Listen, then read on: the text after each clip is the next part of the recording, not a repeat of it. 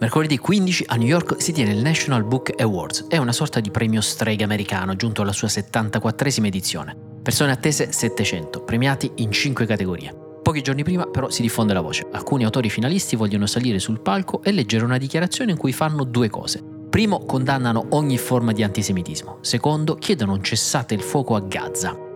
La fondazione del premio conferma le voci e a quel punto informa tutti gli sponsor di quello che avverrà. E così due brand sponsor del premio decidono di ritirarsi, non vogliono partecipare alla cerimonia dopo aver appreso che gli autori stanno pianificando quella dichiarazione politica. Un brand è ZB Media, la fondatrice dice noi ci ritiriamo perché temiamo che ci possano essere dei commenti contro Israele, praticamente una ritirata preventiva. Ecco, oggi parliamo di quello che sta avvenendo assieme ad altri casi e della vivacità culturale che magari ci stiamo perdendo con lo scrittore Nicola La Gioia, assieme a una svolta sul caso delle mamme arcobaleno e alla precettazione degli scioperi di venerdì. E adesso che le storie abbiano inizio.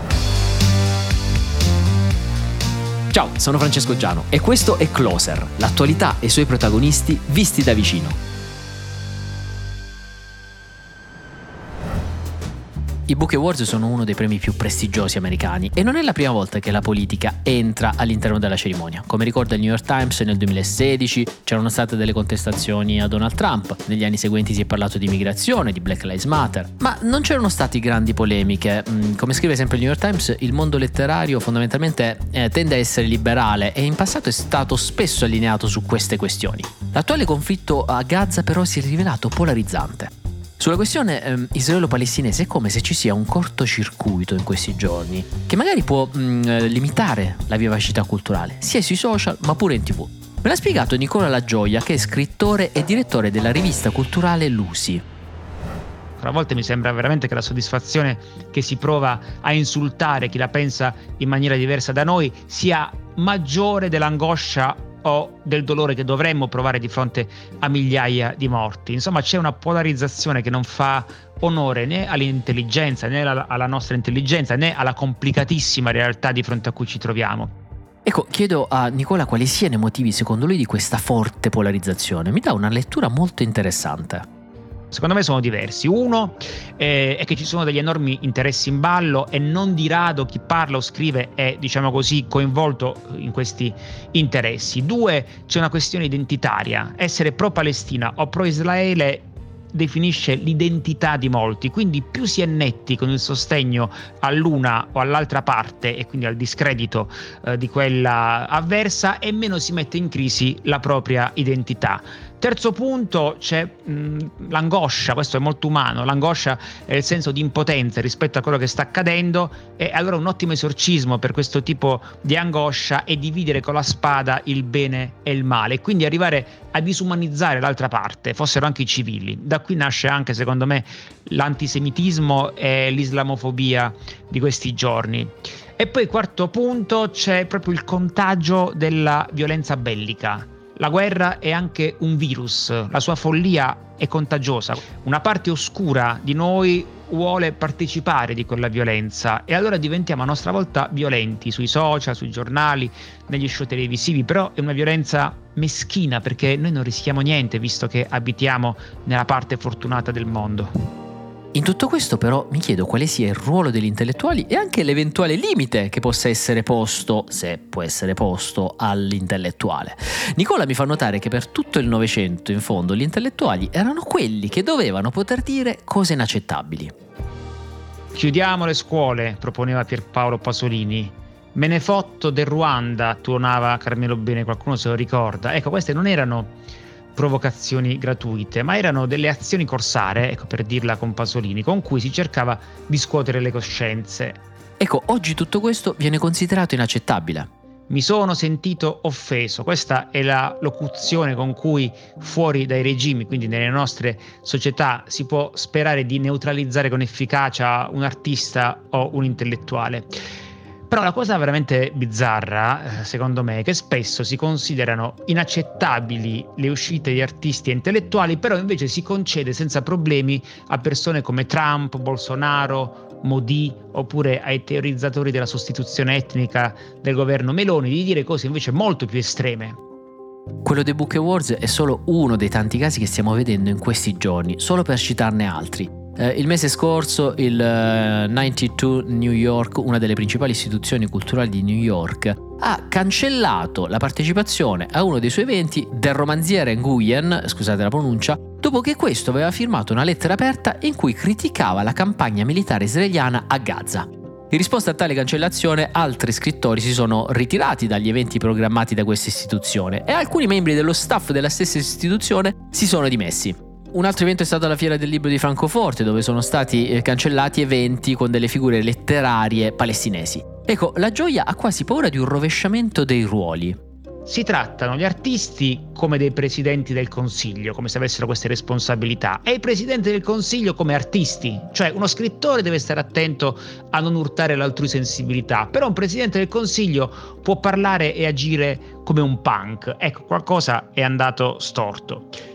Ecco, il rischio è un po' anche quello dell'autocensura, no? Uh, un caso recente che a me ha molto colpito è quello della scrittrice Tilly Cole.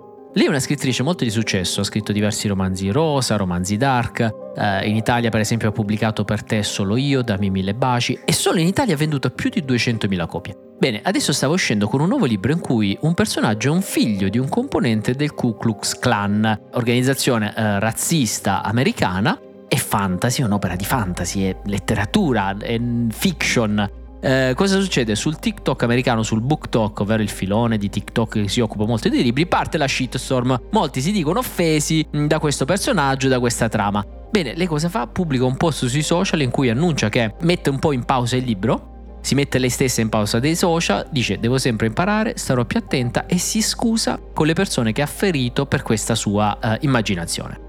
Ecco, uh, Nicola La Gioia mette in guardia tutti un po' dall'autocompiacimento che può colpire anche gli intellettuali.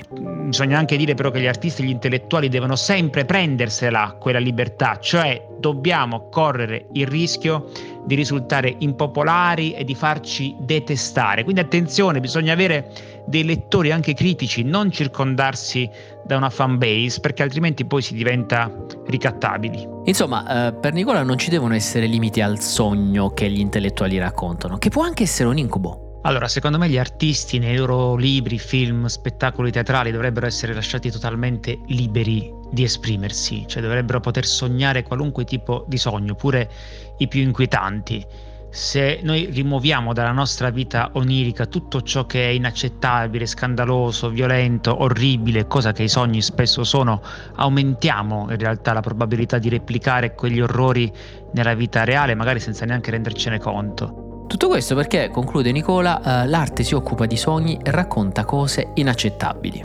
Me lo fa per due ragioni principali. Provare a capire meglio chi siamo ed esorcizzare i nostri lati oscuri.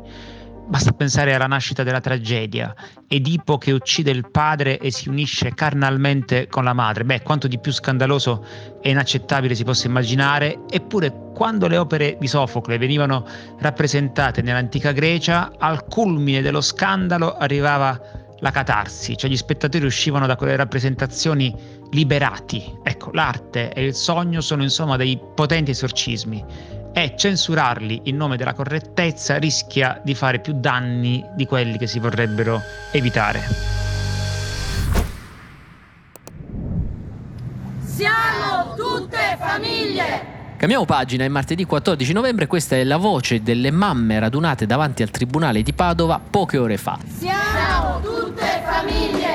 Queste mamme, ne abbiamo parlato ieri, sono protagoniste del cosiddetto maxi processo civile alle mamme arcobaleno. 33 coppie di Padova che hanno eh, più di 37 figli che vanno dai 4 mesi agli 8 anni che rischiano di vedersi cancellare l'atto di nascita stilato dal comune che comprende anche il genitore di intenzione. Ricordiamo nei casi di fecondazione assistita c'è spesso il genitore biologico, magari in questo caso la madre che ha partorito, e il genitore di intenzione, cioè quello che non ha partorito, che però curerà il bambino a tutti gli effetti. Cosa è successo? Eh, normalmente quando veniva una fecondazione eterologa ehm, le coppie andavano al comune, registravano l'atto di nascita del bambino e mettevano entrambi i genitori, che potevano essere come in questo caso eh, due madri. A gennaio, in seguito a una sentenza, arriva una circolare del ministro dell'interno Matteo Piantedosi. Chiede ai prefetti di comunicare ai sindaci di non procedere più con le trascrizioni degli atti di nascita dei figli di coppie omogenitoriali. Ovvero, da adesso non si fa più così, non potete trascrivere negli atti di nascita entrambi i genitori genitori. Alcune procure di Milano annullano alcuni atti, eh, la procura di Padova invece interpreta retroattivamente la circolare e cosa fa? Impugna tutti gli atti di nascita trascritti negli ultimi sette anni, quindi fino al 2017. Si tratta di 33 atti di nascita di figli di coppie di due donne, che erano stati registrati dal sindaco Sergio Giordani.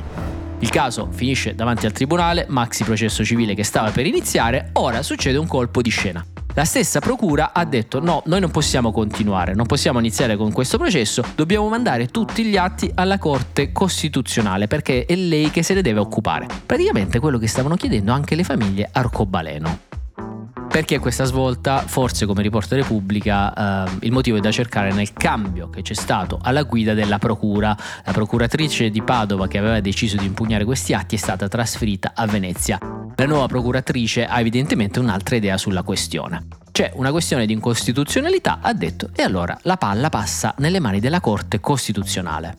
La Corte Costituzionale si dovrà pronunciare sul tema del vuoto legislativo riguardante questi atti di nascita e quindi la sorte dei figli dati eh, da fecondazione eterologa eh, il tema è sempre quello, il vuoto politico. Ho chiesto ad Andrea Gonzales, eh, il nostro autore di Will che si occupa proprio di questioni giuridiche, di spiegarmi meglio di cosa si tratta. Ciao Fra, sì, la Procura di Padova di fatto ha cambiato idea sul tema del riconoscimento degli atti di nascita dei figli nati da coppie omogenitoriali e concepiti all'estero con la fecondazione eterologa.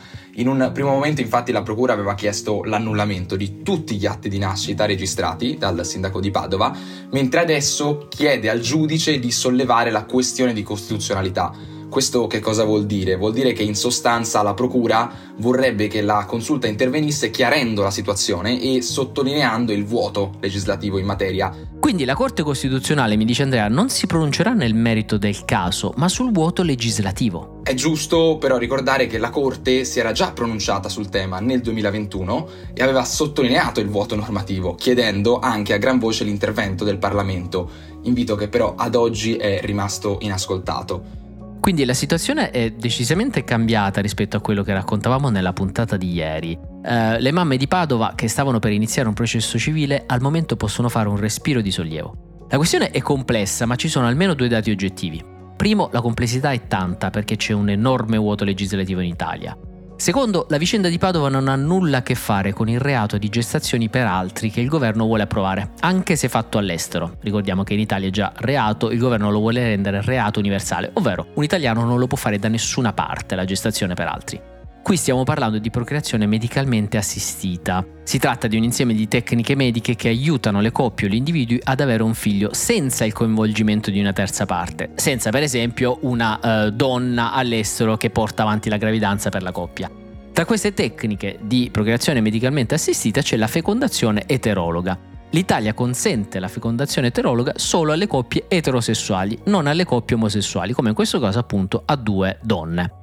Ho chiesto ad Andrea Gonzales di provare a capire cosa succede ora. Innanzitutto dovranno concludersi le 33 udienze per le rispettive 33 richieste di annullamento, l'ultima delle quali è fissata per il 22 dicembre. A quel punto il giudice deciderà se dare seguito all'invito delle parti e sollevare effettivamente la questione di legittimità costituzionale. Infatti il meccanismo non è automatico. In caso di decisione positiva il processo subirà uno stop fino a quando la consulta non si sarà pronunciata, il che mediamente richiede almeno un periodo di sei mesi.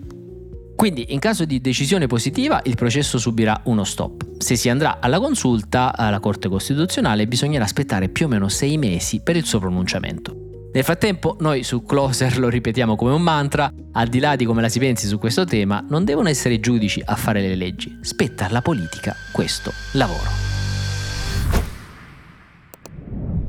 Le giuste rivendicazioni di qualche categoria Penso allo sciopero indetto per 24 ore per venerdì 17 novembre non possono negare il diritto al lavoro di altri milioni di italiani.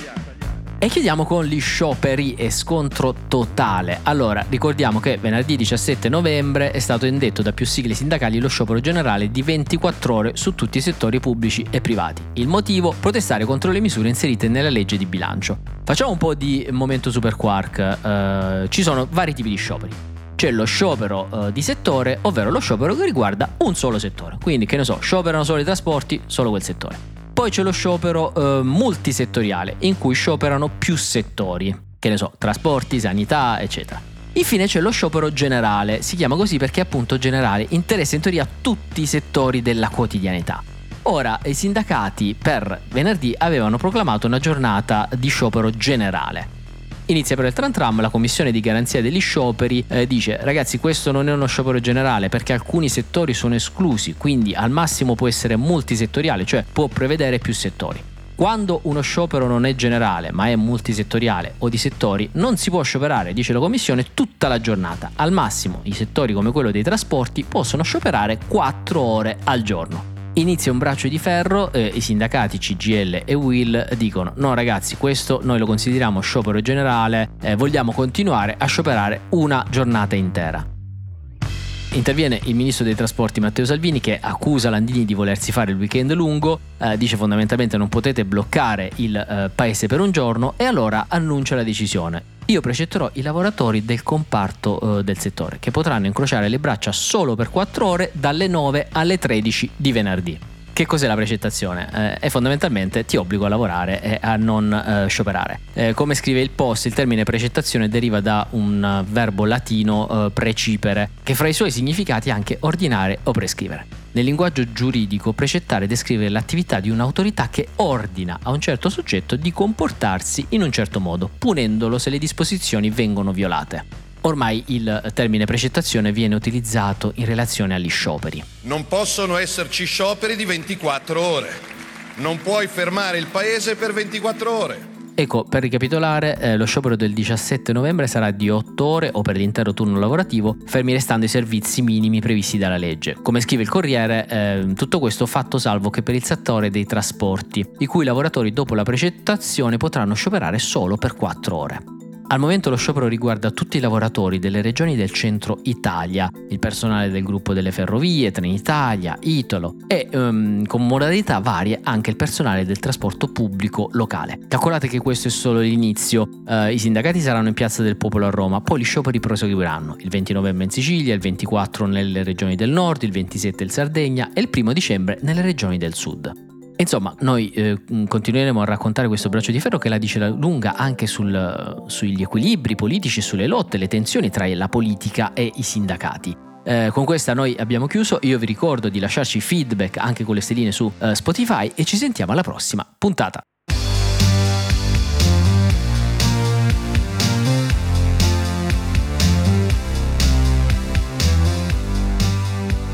Closer è un podcast di Will scritto da Francesco Giano e Carlo Notar Pietro. Cura editoriale Francesco Zaffarano. Post produzione a cura di Cora Media. Supervisione suono e musica Luca Micheli. Post produzione e montaggio Guido Bertolotti.